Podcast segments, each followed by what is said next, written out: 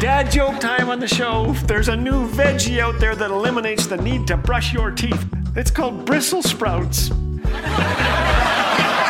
Thanks for joining us today. You're listening to Laugh Again with Phil Callaway.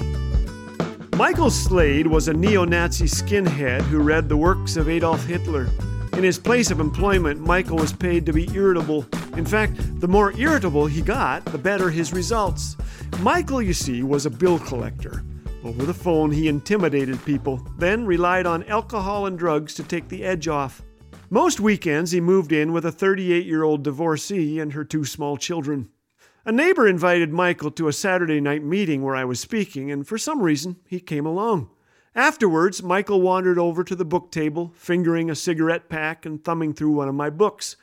When he bought it, I wrote in the front of the book, knowing nothing of his story, to Michael, Philippians 1 9 and 10. You may remember the verses, and this is my prayer, that your love may abound more and more in knowledge and depth of insight, so that you may be able to discern what is best, and may be pure and blameless until the day of Jesus Christ. Do you have a Bible? I asked. Yeah, but I don't read it. When you get home tonight, read these verses. I will, he said. Then he was gone. I prayed for Michael, knowing I'd never see him again. But on Wednesday, the phone rang. Bill collectors can track you down anywhere. I read your book through without stopping, he said. I laughed, I cried, I had to talk to you. After finishing my book, Michael found his Bible beneath a bottle of Jack Daniels and somehow located Philippians. He couldn't stop reading. He couldn't sleep. I heard my name called out loud, he said, twice. I woke my roommate, but it wasn't him. I've made a mess of things. If I come to God, will He make me comfortable?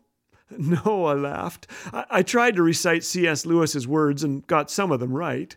If you want a religion to make you feel really comfortable, I certainly don't recommend Christianity. Christianity does not begin in comfort, it begins in dismay. Comfort is the one thing you cannot get by looking for it. If you look for truth, you may find comfort in the end. If you look for comfort, you will not get either comfort or truth, only wishful thinking, and in the end, despair. Michael was silent. I told him of the difficult stuff we'd been through, how God didn't take our problems away. He sent His Holy Spirit, the Comforter, to help us carry them. I told him about Jesus' death on the cross, the end of a life which could not be described as comfortable, about the Bible's account of his resurrection, about the peace it had brought us. Again, Michael was silent. Before we hung up, I showed him how to find the Gospel of John. Read it right through, I said, and ask yourself who is Jesus? I fell asleep praying for Michael. I knew I wouldn't hear back. My words had faltered. What I'd said was anything but popular. People don't get excited about repentance. But once again, I underestimated the power of the truth. Michael called again Sunday night. We talked about life and work and girlfriends and Jesus. Then I listened as he prayed the most remarkable prayer, and by grace through faith, Michael began his walk with God.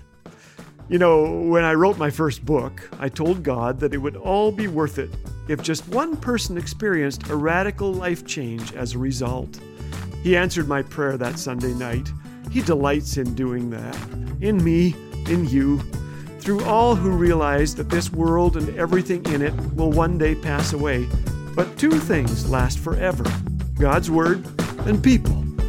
I believe the richest life you can ever live will be invested in these.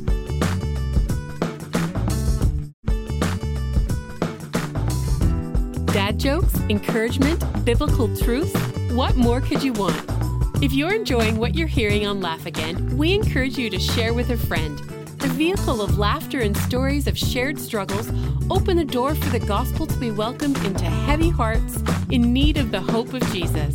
So go ahead and share Laugh Again today. It might just leave an impact deeper than you could ever imagine. Laugh Again. Truth bringing laughter to life.